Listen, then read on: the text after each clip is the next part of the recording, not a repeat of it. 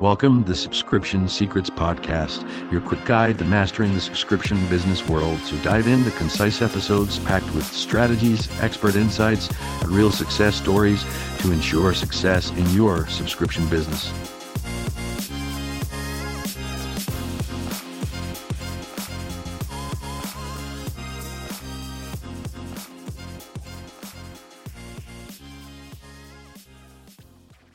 Hey, folks, and welcome back to the podcast. Um, in today's session, there's a, a really cool uh, procedure we follow, which I'm really happy with, and we've seen it work at all phases of your business.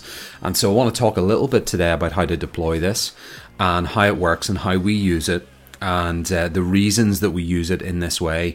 And I want to start out by talking about the concept of personalization. Um, and there's this this concept in marketing and psychology, and uh, I'm sure you've heard of it, but it's uh, perceived customization. And ultimately, what that means is a little bit of the precursor to personalization.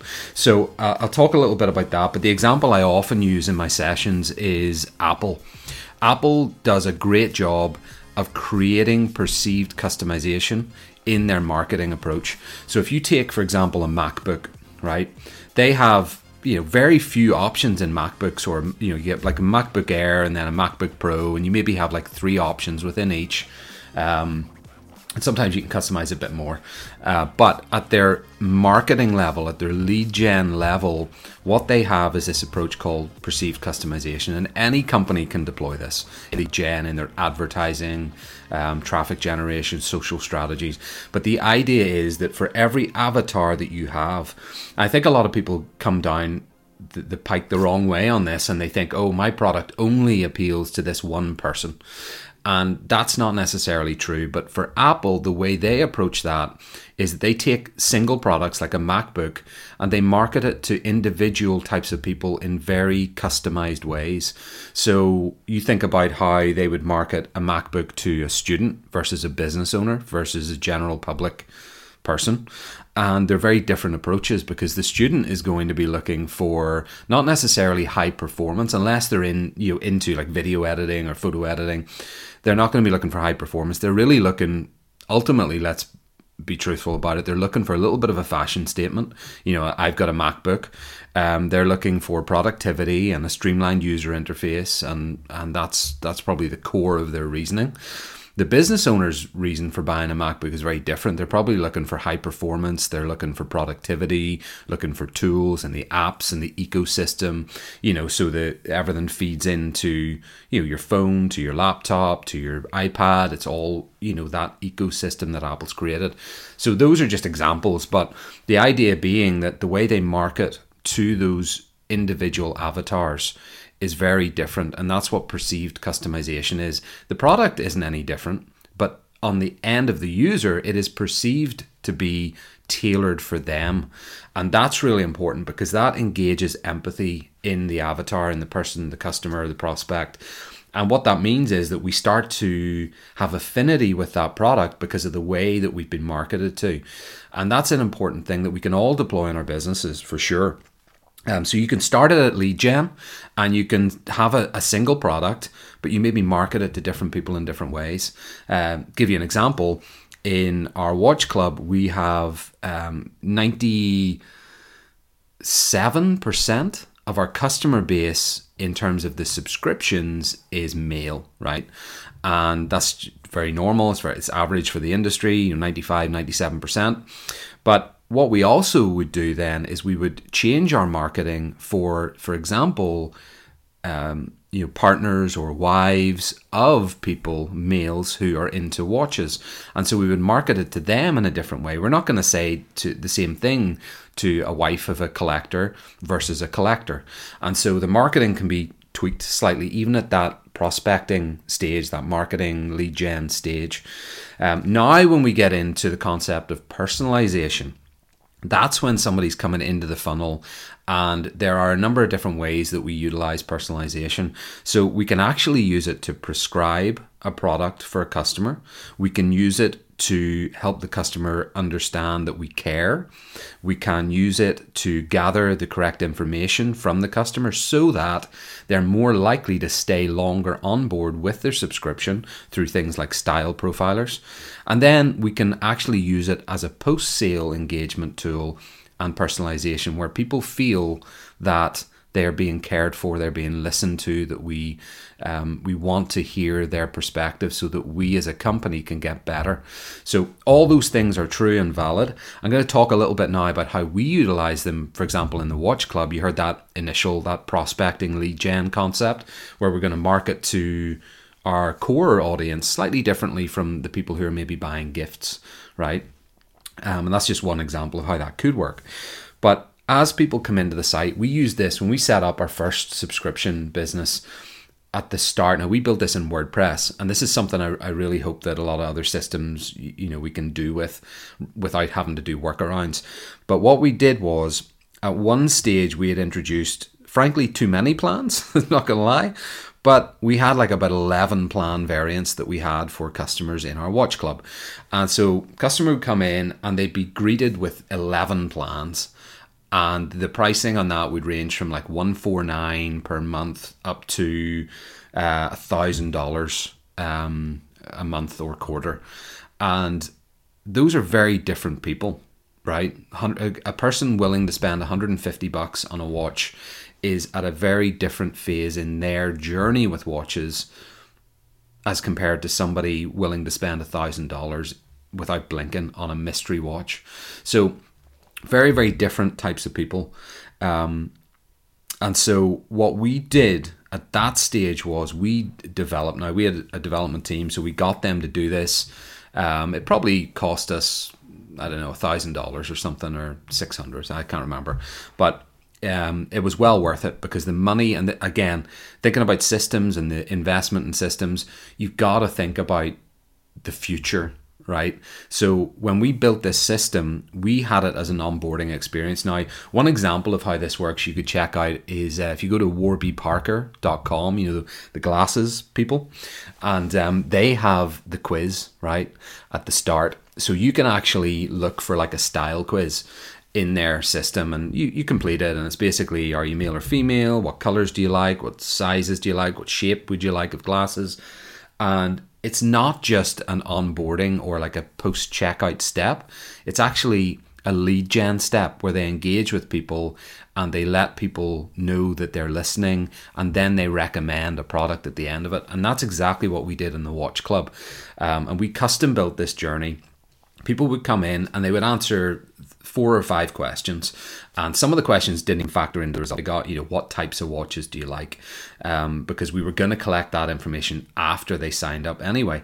But what we did was we created a sequence of questions that were, for example, uh, do you have an ideal budget per month to invest in watch collecting and they would answer that and they would it would be on a like a sliding scale and they may say uh, $300 right and then they would answer what types of watches do you like? Dive watches, dress watches, GMTs, and so on. Hit that. Um, have you had experience with watch clubs before? Yes, no, your experience. And um, then they would basically complete the survey, hit submit. Our system would do its thing, and we had programmed in a number of parameters in the background, even though this is quite complex. But if you think it really works from a conversion standpoint, but we programmed in all these parameters in the background and then we spat out two options for them. So instead of having 11 plan options, different configurations at vastly different price points, we then just had two choices for them. And so what they had said, say they designated 300 bucks for their monthly watch budget. We would say to them, hey, here's your option. You could go for our middle plan, which is exactly $300 per month, or you could go for our two watch plan, which includes two watches at a slightly lower value for 279 and here's your choice, you know, pick one. And so if they wanted the, the lower value watches but more watches, they would choose one avenue. And if they wanted higher quality watches and just like one a month, they would choose the other. And it's basically a fork in the road moment. It's a very simple, clear choice. And it's been created because they answered questions. So they know it's personalized to them.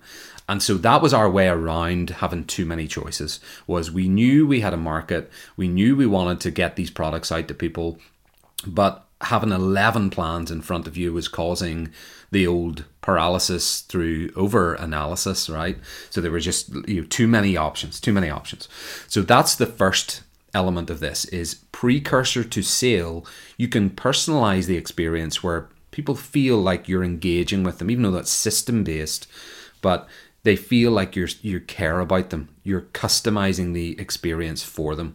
And then when they have the two choices, the fork in the road moment, they should really when they hit that they should be at bottom of funnel where they're ready to opt in and they just need that two choice that simple split in the road choose your journey you can upgrade it you can change it at any time but let's get started here so that's the first phase that you can do it at um, the second thing we do in the Watch Club is, of course, we have a style profiler.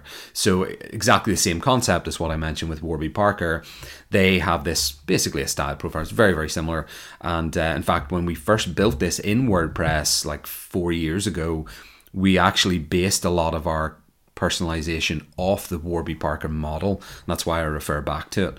Um, but the style profiler itself is also the it's the onboarding tool and it, it helps people understand that we're listening, we're customizing, it's a personalized experience that again creates more empathy, more loyalty, um, more likelihood to complete the checkout and stay around and see what happens.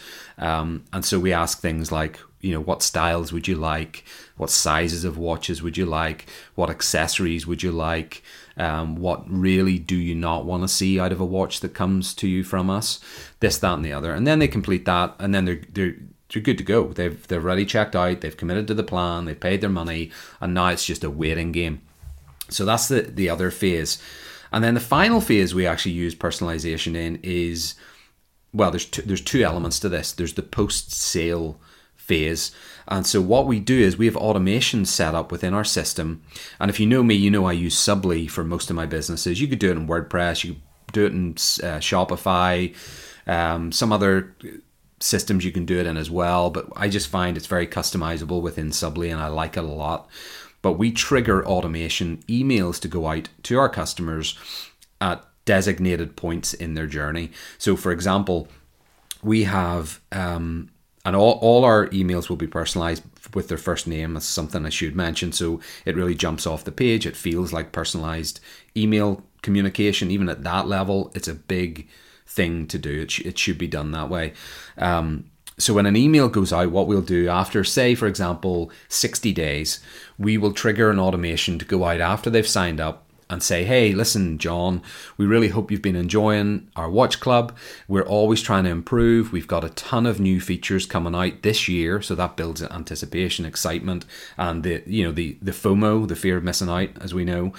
And would you mind just taking a couple of minutes to fill out a quick customer experience survey? We want to hear what you would love to see most of all from our watch club moving forward so we can tailor the experience for people just like you.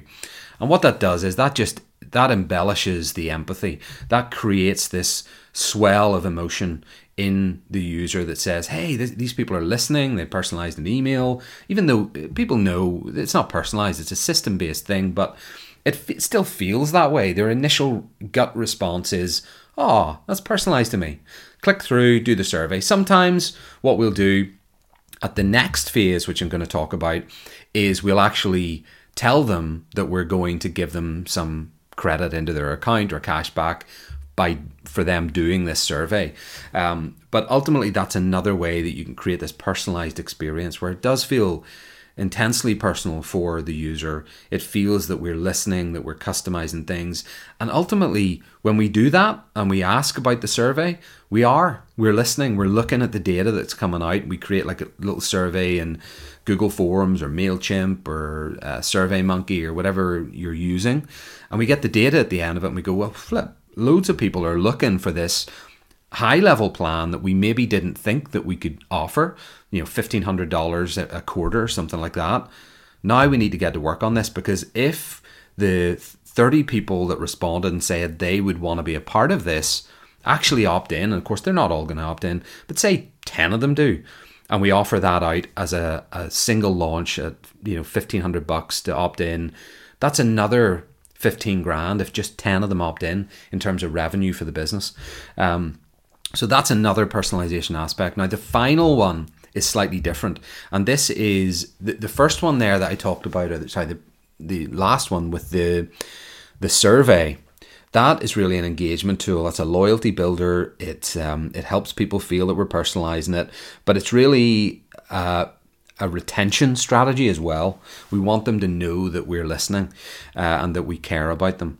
And then, like I say, what we can do is follow up with maybe an automation that credits their account with like 20 bucks for, for filling in a survey or something like that.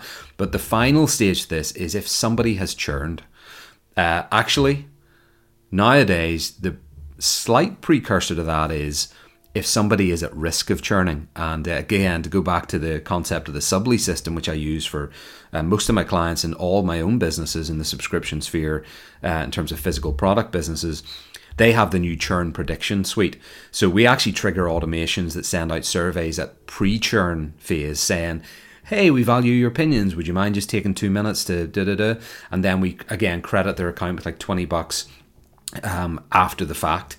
Um, and that's really a, a, hey, don't churn. You know, listen. We're we're caring. We're trying to adjust what we do. We're making things better, regardless of your reason for churn. Hear us out. You know that type of thing.